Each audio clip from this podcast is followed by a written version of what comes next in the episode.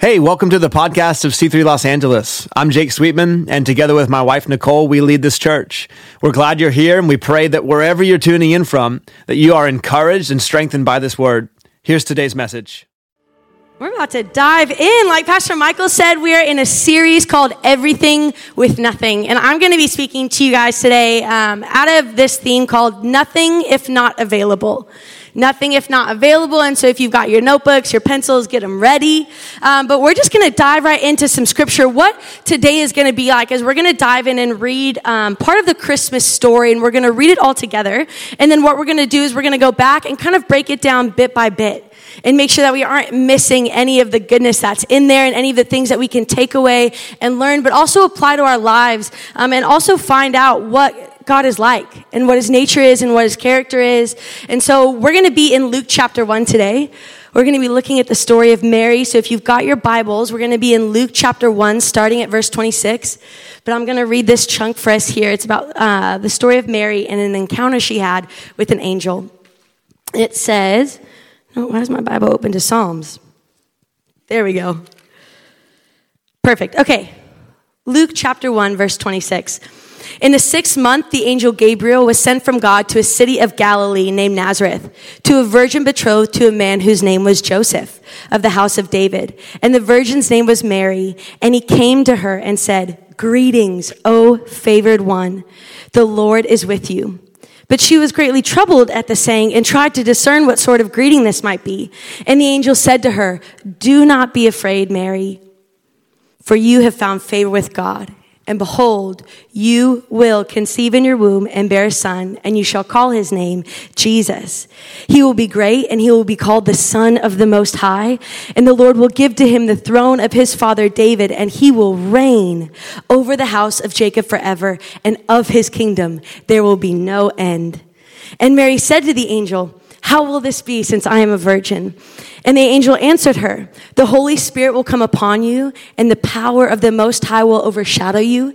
Therefore, you, oh, will overshadow you. Therefore, the Most High, or sorry, therefore, the child, why am I messing up? There we go. Verse 35 again. And the angel answered her, The Holy Spirit will come upon you, and the power of the Most High will overshadow you. Therefore, the child to be born will be called Holy, the Son of God. And behold, your relative Elizabeth, in her old age, has also conceived a son. And this is the sixth month with her who was called barren. For nothing will be impossible with God. And Mary said, Behold, I am the servant of the Lord. Let it be to me according to your word. And the angel departed from her. Now, the remarkable thing here um, is that we're going to talk today about Mary, who, like we just learned, um, is actually, she becomes the mother of the Son of God, the mother of Jesus. And we're going to dive into her role in this Christmas story and not just her role in it, but what it actually took to be a part of it. If you're here for the first time, you know, I encourage you to keep coming back because for the next about two to three weeks, we're going to continue to explore and rejoice over the wonder of the gospel, which is made possible because of the incarnation. And the incarnation, like we, we learned last week, if you were here, is the main point, is the central claim of Christmas. The word incarnate literally means in flesh. And it is about the miraculous, mind bending event of God entering humanity, of God becoming human. The incarnation means that Jesus Christ became man, and so in him we have the one who is both fully at once God and man. And the beautiful thing about the incarnation is that what it is, is Jesus was forever joining himself to the humanity of every single person who would receive him. He was joining himself to us so that he could accomplish our rescue and our redemption. And there's a definition of the term that, that, again, we went over last week, and I just want to bring it up one more time. It's from an author named John Clark. And I think I'm going to block whichever side I go to, no matter what. But it's from an author, John Clark, who wrote an incredible book on the incarnation. And it says this It says, God, without ever ceasing to be God, actually became what he created in order to reconcile himself to us. And what I love about that definition is it gives us God's motivation from the beginning. It says in order to, right? So right there we know why did God become man? In order to reconcile us to himself. And so God's whole game plan, God's whole mo- whole motive was in that he saw that we were separated from him because of our sin. And he said, I want relationship with them so badly that I'm going to make it possible. And I'm going to become nothing so that we could experience that. And what we're going to do now is we're going to go right back through what we just read through Luke. And I want us to start at Luke 126. And we're going to start to break down and see some of what we can take away. And so starting at verse 26, let's read this one more time. In the sixth month, the angel Gabriel was sent from God to a city of Galilee named Nazareth. The angel was sent. Why? Because Mary was rich? Mm-mm. Because Mary was famous? Uh-uh. Don't nobody know Mary outside of that town, probably. She wasn't anyone. She wasn't powerful. She wasn't impressively skilled. She was a simple, ordinary person. And yet she was seen by God. Scholars say that she was young, poor, and likely to be uneducated. And yet again, she was seen by God. So no matter what it is that we feel like might be stacked up against us, I'm so grateful that we have a God who sees and knows every single person.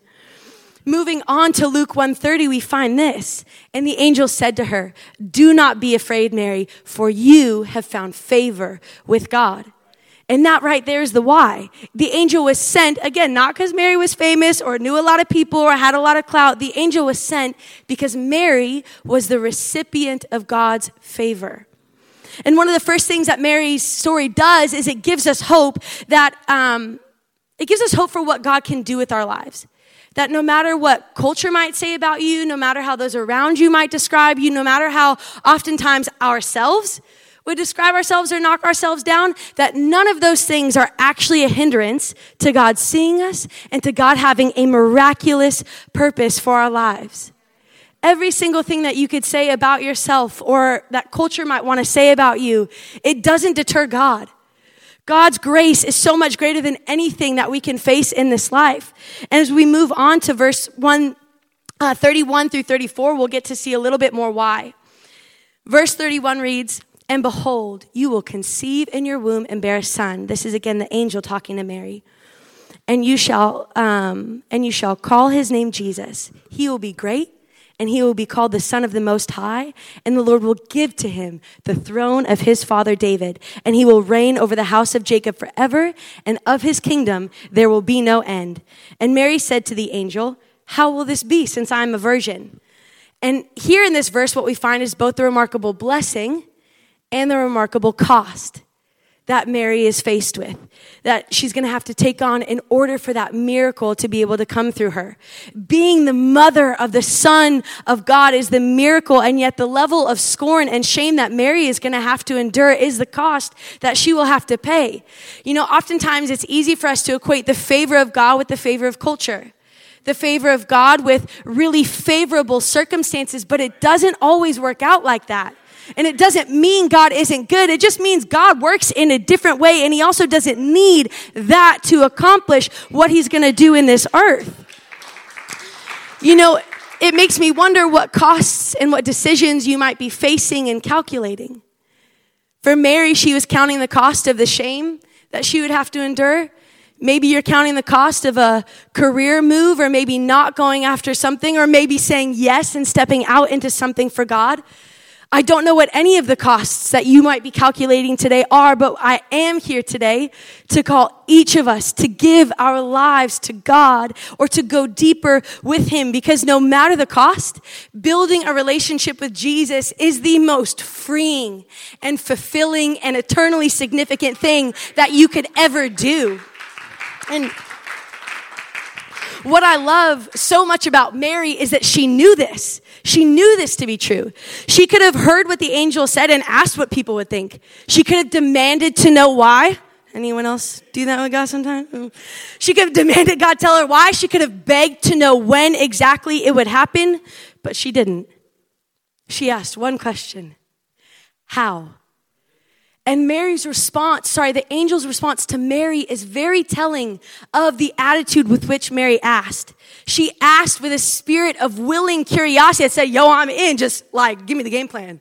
Like, where are we going? How are we going to get there? You know, she was ready, and we can tell that by the angel. If the angel would have detected anything outside of faith, and readiness, we would have re- seen her receive a very different response. But here's what we see moving on to Luke 135.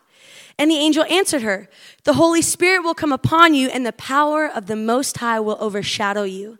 Therefore, the child to be born will be called Holy, the Son of God. See, the angel doesn't scold or rebuke Mary. Instead, he explains how God will perform the miracle because he knew her heart was ready to receive it. Sometimes God can give us an explanation or a miracle, and we won't move forward with it if we're not ready. But again, that's what we can take away from Mary is that her heart was ready to receive what God was wanting to do. And that's why we saw the angel give her that full download. And the truth is when Mary heard this, let's be honest, Mary is Mary is not Jesus. Mary is also like us. So the temptation to maybe turn back or flee or everything else was absolutely there. Think of all the things that could have been running through Mary's head. There were a million other things, like falling out of pre- uh, falling pregnant out of wedlock. The reason um, what you'll find in the scriptures is that they describe Mary and Joseph as betrothed. And I know that's a word that we don't really use in today's culture, but what that means is it's actually much more serious than engagement. It's not married yet, but it is so weighty. And so to fall pregnant when you're only betrothed was scandalous is a very light word to describe it. And she would have been calculating all those things. But Mary, just like you and I, when we hear the purposes of God, we have the opportunity to consider alternatives. When we hear God's purpose for our lives, that we're supposed to be known by Him, live in relationship with Him, put Him first in every single area, and follow Jesus' example of making and multiplying disciples, we have the option to consider alternatives. Maybe the alternative that you're considering or, or following through with is living a life that's completely separate from God and outside of His grace or outside of a relationship with Him. Maybe for some of us, it's the alternative of doing all the right things, but on the inside, our hearts are a far cry from the yes and the love that God desires. There are always going to be alternatives. And so I'm just so grateful that we have an example um, in Mary of someone who considered the alternatives and yet responded out of who she knew God to be. I think that's the biggest thing that we can take away is are we going to respond? What is going to be the first thing that we base our response on? Will it be fear or worry or shame or is it going to be who God is and what he has promised to accomplish in our lives? And this is why again we can marvel at Mary's response every one of us in this room, and we can marvel at the one quality that set Mary apart. It was humility. Mary carried so much humility. See, it takes humility to acknowledge God as who He is, as the creator of the universe, as the rightful Lord and authority over our lives, even as the God who is simply trustworthy. The thing that I love about God when we talk about His holiness is that means that God is without sin. And so if God is without sin, it means that He cannot sin against you. There is no sin whatsoever. So he is completely trustworthy. And sometimes it just takes humility to be able to look at God and say, okay, you are trustworthy with whatever I put in your hands. No matter what it is you walked in here holding today, you can place it in the hands of the God who is only going to do what is for your best and for his glory.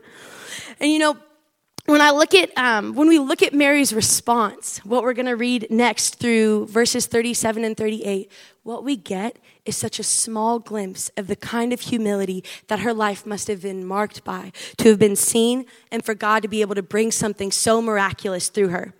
In verse 37 and 38, we read, For nothing will be impossible with God.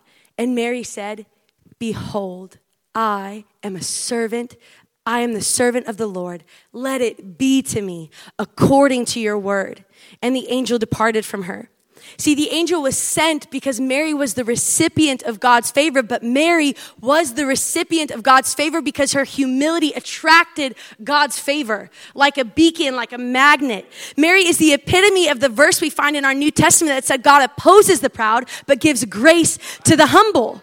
See, Mary didn't just find favor, she found the favor of all favors to be the mother of the Son of God. And Mary's response to the angel was nothing less than a declaration about her entire identity. Mary pronounced herself as a servant of the Lord, which means that she must have led a life that sounded like whatever God wants to do, I'm in.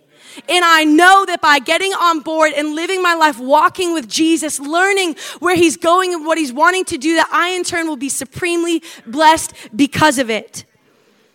Mary's response was entirely different from a lot of the examples we actually find in our Old Testament. And that's what I'm going to walk us through a few of these because I want us to understand that Mary's response was so remarkable. Let's look at Moses, for example. Any y'all know Moses? Ever heard that name? A few of us, right? Um, so Moses, God meets him in a burning bush. He reveals himself to Moses miraculously charges Moses to lead his people out of Egypt and out of their slavery. And what was Moses' response? Exodus 4:13 says this. But he said, "Oh my Lord, please send someone else." I ain't gonna do it. Don't make me do it. He said, Oh Lord. He said, Oh my Lord. You know? It's different. See, and, and the funny thing is when you go back and you read this story, what you find is that Moses, before he says this, gives so many examples and reasons why God shouldn't choose him. He shares insecurity after insecurity. And when Moses couldn't see past his insecurities, what we find in Mary is a woman who kept her eyes fixed on God. She's, she's the difference maker. And so it poses the question to us. What part of God's character do we need to meditate on today in order to overcome whatever is holding us back from giving our yes to Him? Is it His grace and His forgiveness because you don't, you don't think He would have it for you? Is it His ability to redeem anything that you would bring to Him? Is it His wisdom, His might? Whatever it might be, when we fix our eyes on these things, it actually makes us realize how much bigger they are than everything we could come to the table and offer. And you know, moving on later in the Old Testament, if you go to the book of Judges, we find a time when a woman named Deborah is ruling. And in this, in this time period, we find a man named Barak. Now, Barak was called by God to defeat a general and to break the power of the Canaanites. Um, and when he finds this out, instead of giving like just a willingness, he responds with an if then statement. Instead of saying yes, he literally says this in Judges 4 8. Barak said to her, If you will go with me, I will go. But if you will not go with me, I ain't gonna do it. I ain't gonna go. He said, If you go, never mind, never mind what God said. Never mind what God promised. Never mind who God is.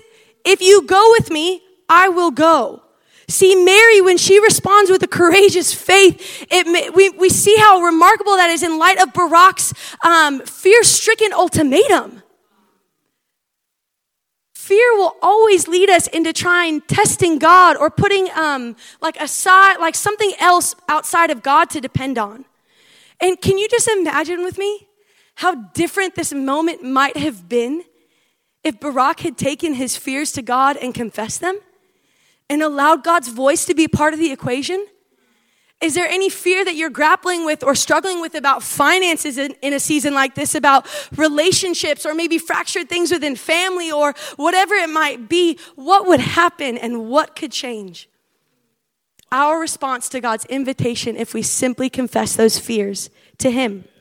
And you know, Jonah, another prophet in the Bible, Oh man. Well, so God told him, He said, Go to the city of Nineveh and preach repentance. He said, Go. Jonah said, I ain't gonna do it. He went in the he went in the opposite direction. God said, "Go to the city of Nineveh and preach repentance that my people might be saved and might experience my grace." And Jonah said, "Nah, it ain't me." He said, he said, You got the wrong person. He did the opposite of what God had called him to do.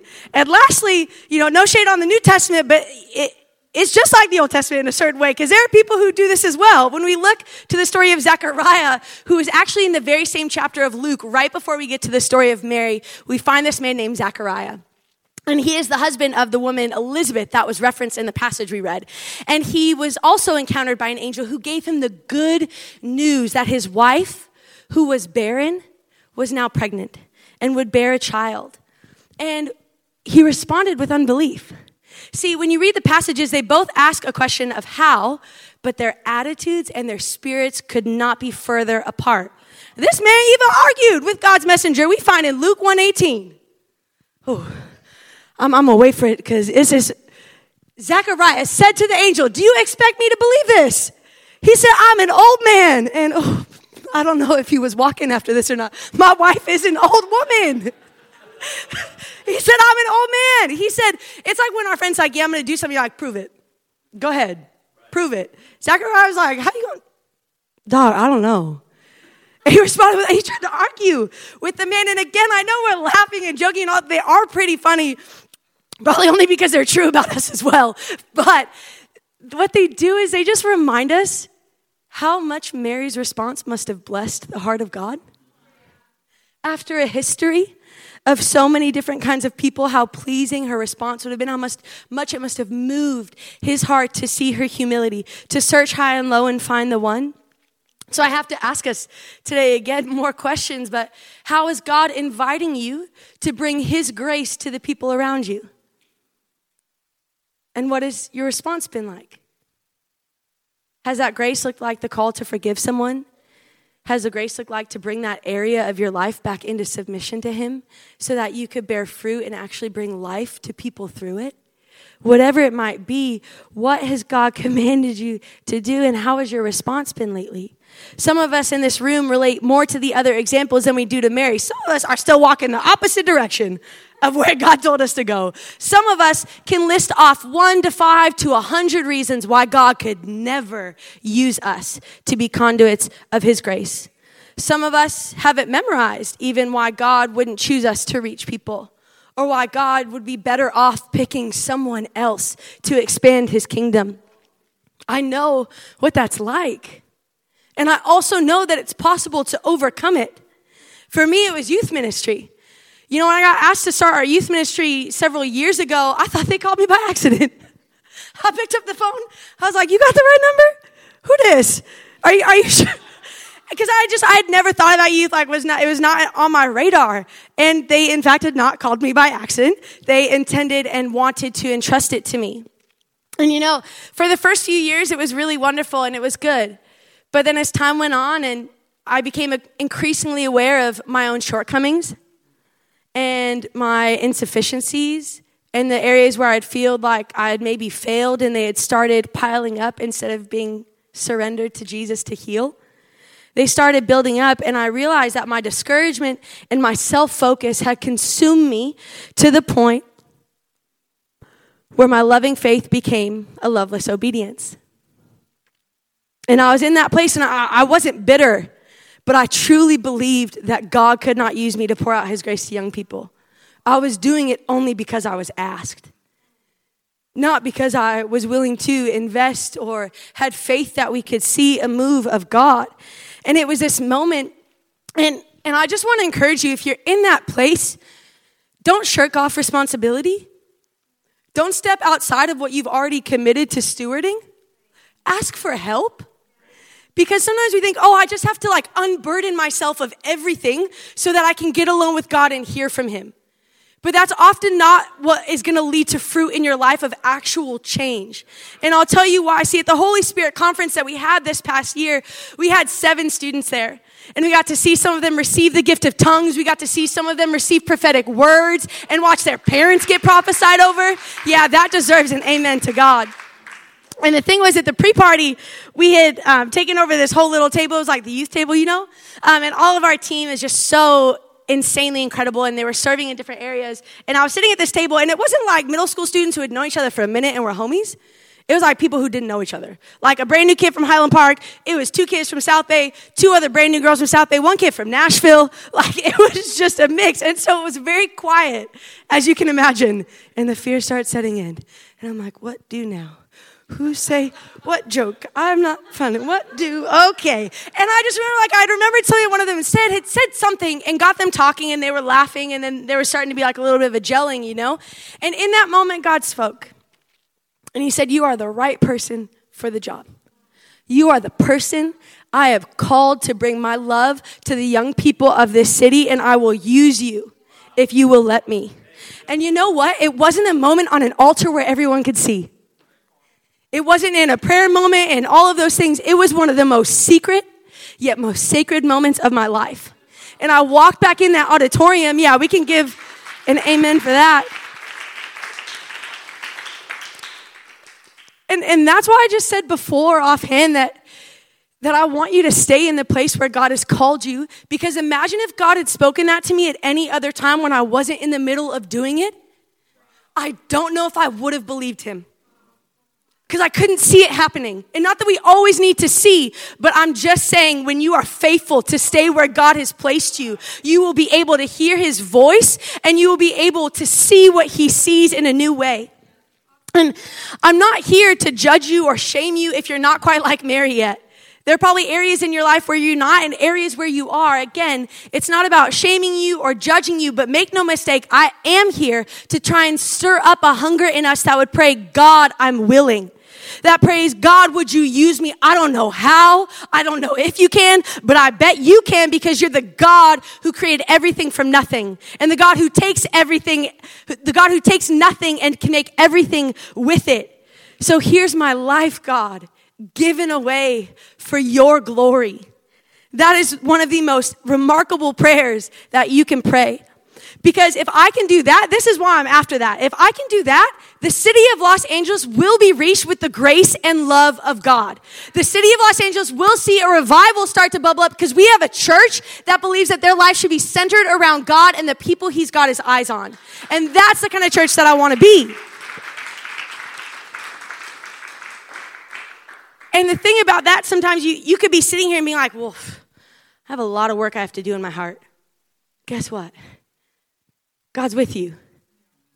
And God is the one who is able to do the work that needs to be done. The Bible says, my Bible says, that God was the one who turned a heart of stone into a heart of flesh.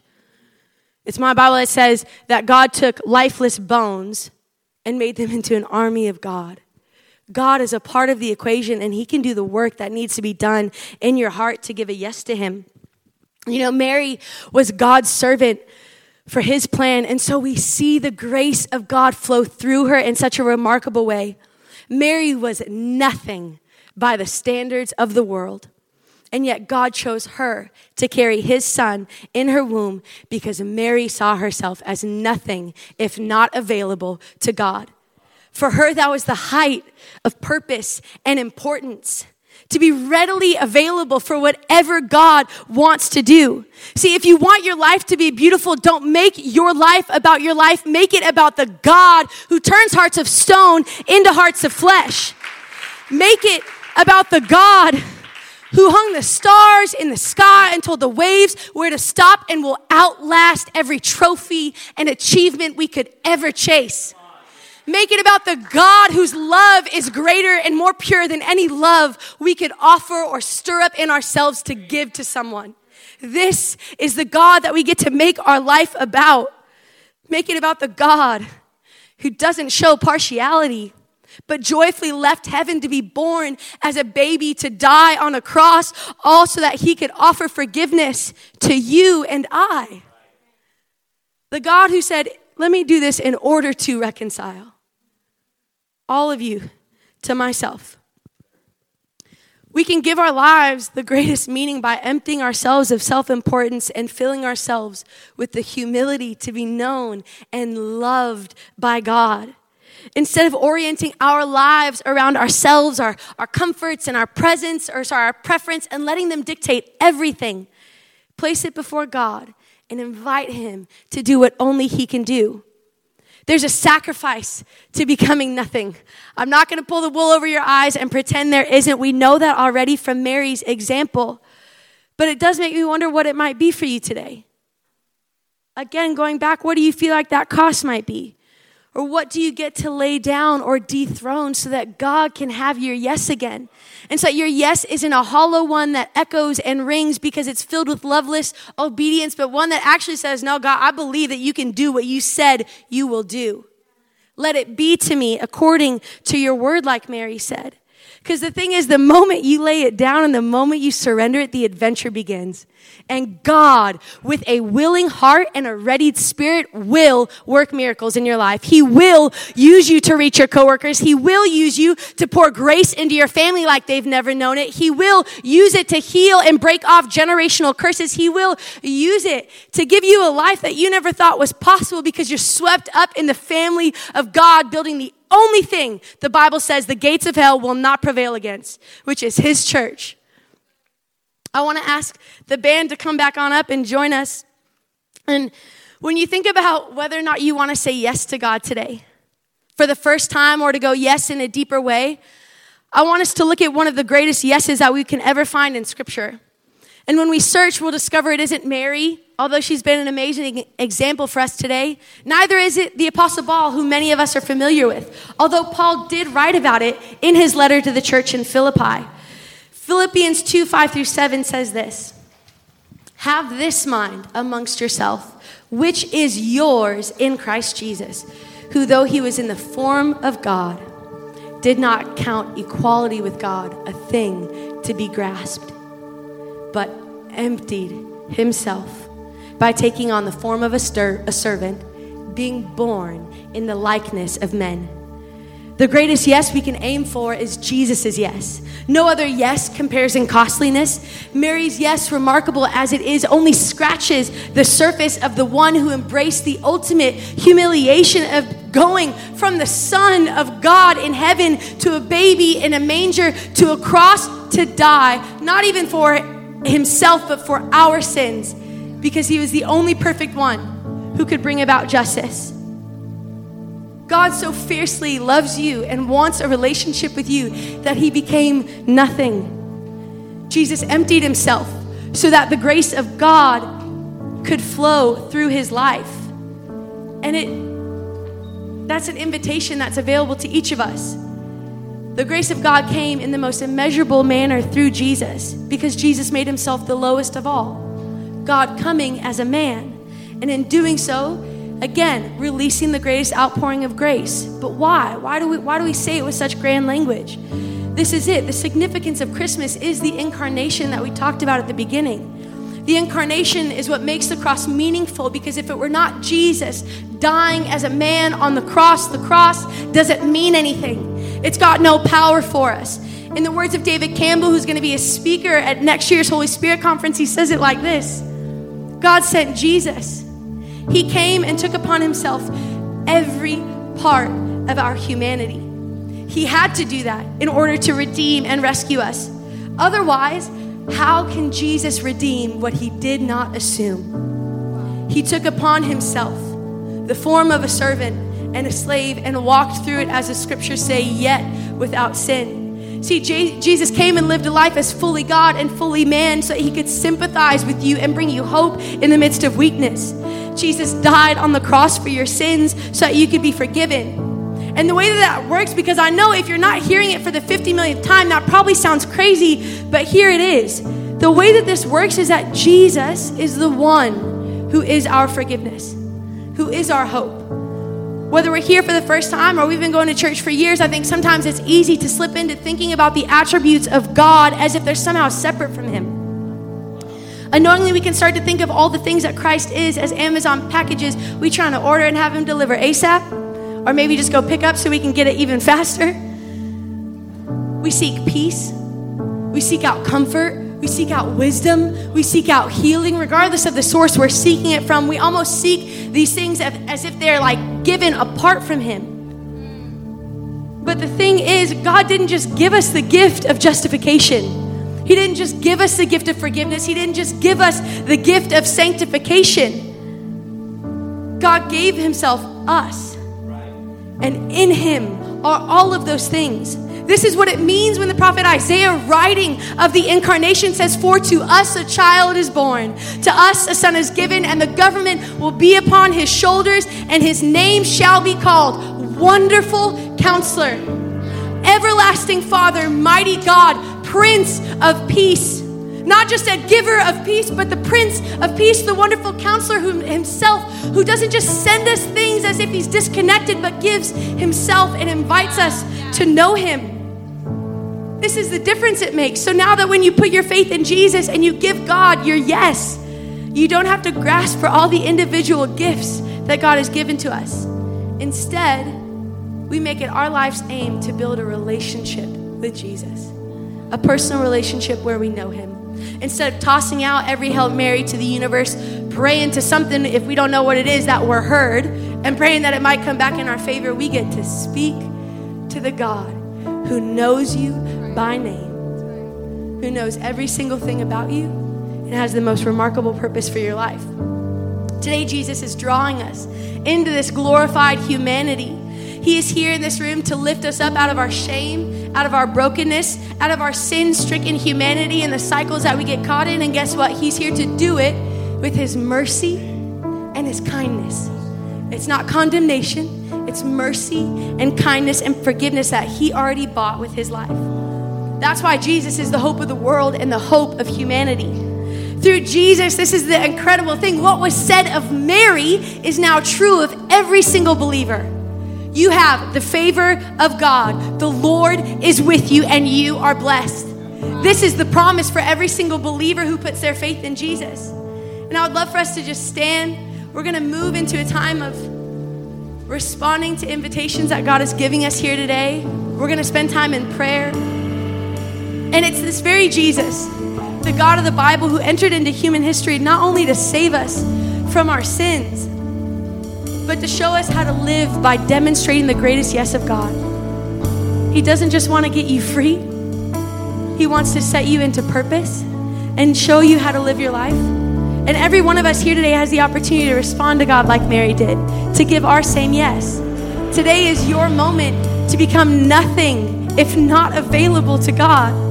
The way you can do that is by turning away from a self governed life and acknowledging Jesus as Lord. Another way you can do that is by saying yes to God and turning away from the sin that wounds you and others around you and coming to the altar, repenting and receiving the forgiveness that He's ready to give you.